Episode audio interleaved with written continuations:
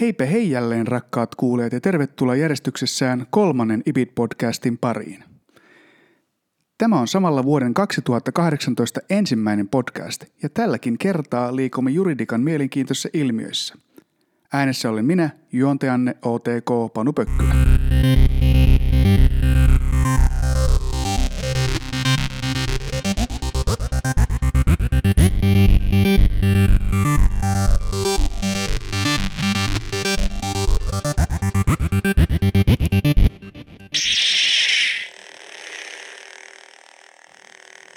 Siirrymme nyt hetkeksi viiden maailmaan ja siellä elokuvien pariin. Suurena ja pitkäaikaisena tähtien sotaelokuvien fanina totean häpeäkseni, että en ole ehtinyt katsoa uusinta Star Wars The Last Jedi-elokuvaa kuin vaivaiset kaksi kertaa. Teen parhaani, että tilanne korjaantuu pian. Ja ennen kuin menemme yhtään pidemmälle, tiedoksi niille, jotka elokuvaa eivät ole vielä nähneet. Tämä podcast sisältää juonipaljastuksia. eli spoilereita. Joten tätä pidemmälle ei kannata kuunnella, jos elokuvaa ei ole vielä nähnyt, eikä halua tietää, että hovimestari on syyllinen. Joka tapauksessa, nyt olette saaneet tarpeeksi arvon aikaa. Jos vielä kuuntelette, vastuu on teidän.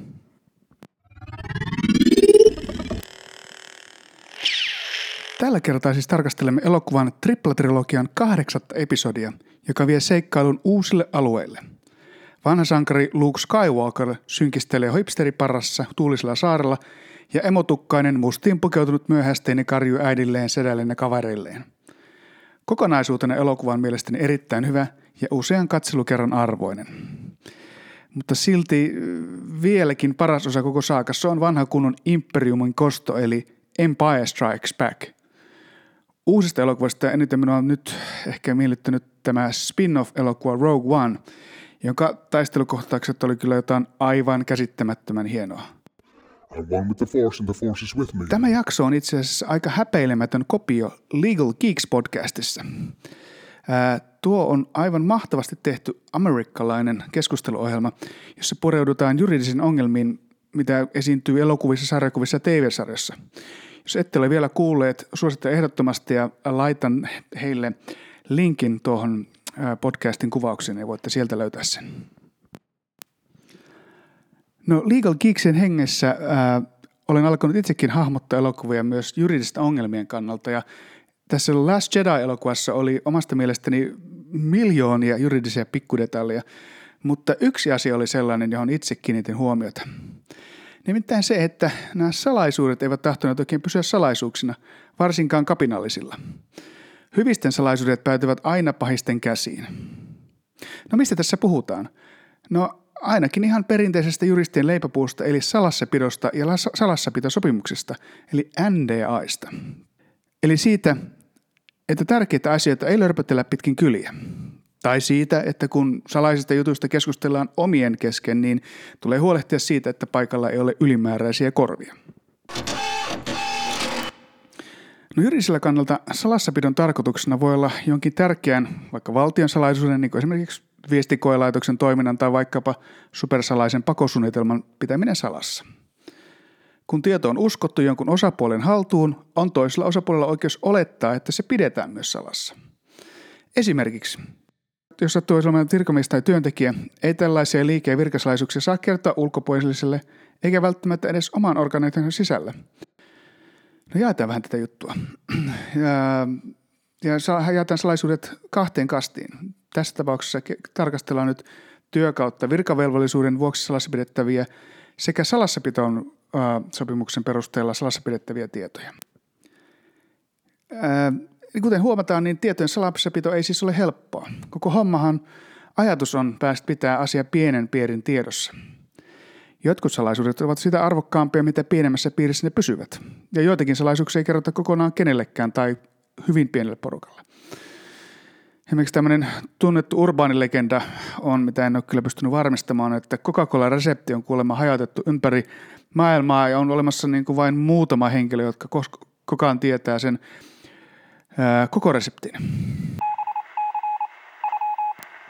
No tuossa Last Jedi-elokuvassa tapahtui esimerkiksi semmoinen tilanne, missä tämä yksi näistä päähenkilöistä Finn ja tässä jaksossa esitelty uusi henkilö Rose – rikkovat velvollisuuttaan pitää tiedot salassa erikoisella tavalla, eli huolimattomasti tai huolimattomuuttaan. He keskustelevat kapinallisten suunnitelmista keskenään Canto Baitin vankilassa, ja eikä he varmista ollenkaan, että kuuleeko kukaan muu, ja siitä tulee sitten kohtalokkaita seurauksia. Tämän jälkeen he edelleen rikkovat velvollisuuttaan jakamalla salaisuuden oman organisaationsa ulkopuolisen henkilön kanssa, eli tämän kyseisen henkilön, joka siellä vankilassa on. Okei, okei, heillä on toivoaika vähissä, mutta puhutaan sitä kohta vähän enemmän.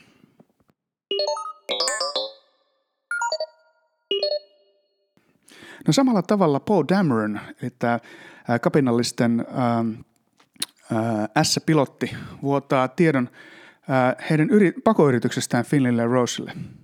Ja vaikka Poe ei ehkä tiedä sitä, että heillä on mukanaan kolmas osapuoli, hän ehkä pitäisi siltikään levitellä asiaa eteenpäin edes Roselle ja Finnille. Okei, tässäkin voi olla hyvä syy, miksi salaisuus pitää paljastaa, mutta puhutaan siitä myös myöhemmin.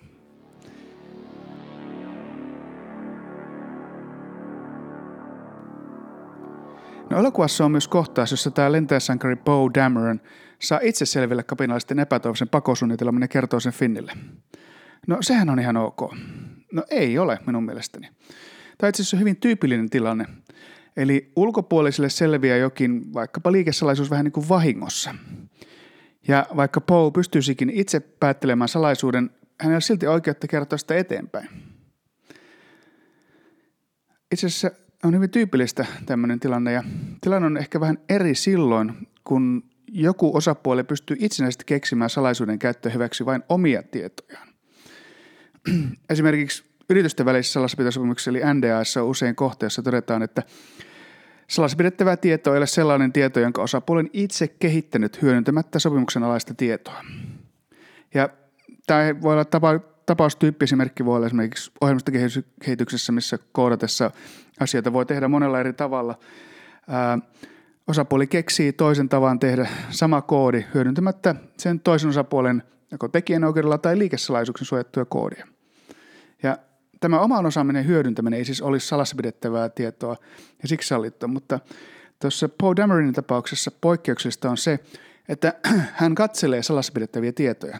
He näkee, kun ne kapinalliset tankkaavat jotain pakaoluksia tai jotain sellaista, joten siinä mielessä hän ei kehittele tätä asiaa itse, vaan katselee semmoisia tietoja, mitä hän ei pitäisi ehkä katsella. No palataanpa vielä sinne avaruuteen sinne alukselle.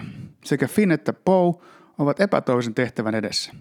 Viimeinen toivo on mennyt. Ja siksi Poe päättää rikkoa velvollisuutensa ja kertoa asiasta eteenpäin Finnille. No onko tämä oikeutettua? No, lähtökohtana, joka on muuten juristien lempisana, on, että salaisuuksia ei kerrota vaikka olisi mikä. Tilanne on vähän eri silloin, kun on kysymys ihmishengistä. Ja tässähän on tietenkin tässä elokuvassa varsinkin. Silloin voi olla niin sanotusti oikeutusperuste, eli mahdollisuus kertoa salassapitovelvollisuus, jotta jonkun henki pelastetaan. Samoin periaatteessa salassapitovelvollisuuden voi heittää menemään lain edessä, eli jos esimerkiksi poliisi kysyy. No, jotkut ammattiryhmät saavat vapautuksen tästä velvollisuudesta. Esimerkiksi toimittajilla tai lääkärillä tai asianajilla ei ole tällaista velvollisuutta silloin, kun kysymys vakavammasta rikoksesta. Ja tässä on muuten hyvä huomata, että tuo asianajaja koskeva velvollisuus ei periaatteessa koske kaikkia lakimiehiä, vaan ainoastaan asianajajia. Eli jos juristi vaikka työskentelee yrityksessä, niin kuin esimerkiksi minä, niin periaatteessa hänellä ei ole oikeutta kieltäytyä kertomasta asioita salassapitovelvoitteeseen veroten, siis esimerkiksi poliisitutkinnassa. Ainahan me tietenkin yritetään venkoilla juristeja kun ollaan, mutta viime kädessä mekin joudutaan sitten kiltisti laulamaan salaisuudet, jos, jos poliisi niin sinillä uhkaa. No niin, no toivottavasti en pilannut The Last Jedi-elokuvaa teille. Tai nyt et ehkä eikä kykene katsomaan sitä samoin silmin, kun pohditte kaiken salassapitoja. Tai sitten ei. Ja jos ette vielä sitä nähneet, niin mitä ihmettä täällä teette? Menkää katsomaan se. Koittakaa unohtaa mielestänne viimeiset 5-6 minuuttia ainakin. Kiitos jälleen kerran rakkaat kuulijat ja tervetuloa kuuntelemaan myös seuraava podcastemme. Väliaikana voitte ottaa yhteyttä meihin Twitterissä, Facebookissa ja LinkedInissä ja kommentoida, miten tämä meni niin kuin teidän mielestä. Ja samalla kiitos ipit.fi-palvelu tämän podcastin sponsoroinnista. IPID on tietopalvelu juridiikasta kiinnostuneille. Sen avulla voit seurata oman kiinnostusalueesi, kuten esimerkiksi tietosuojan tai vaikkapa immateriaalioikeuden kirjoja ja koulutuksia helposti yhdellä sähköpostilla Katso lisätietoja osoitteesta www.ibit.fi. Kiitoksia ja kuulemiin.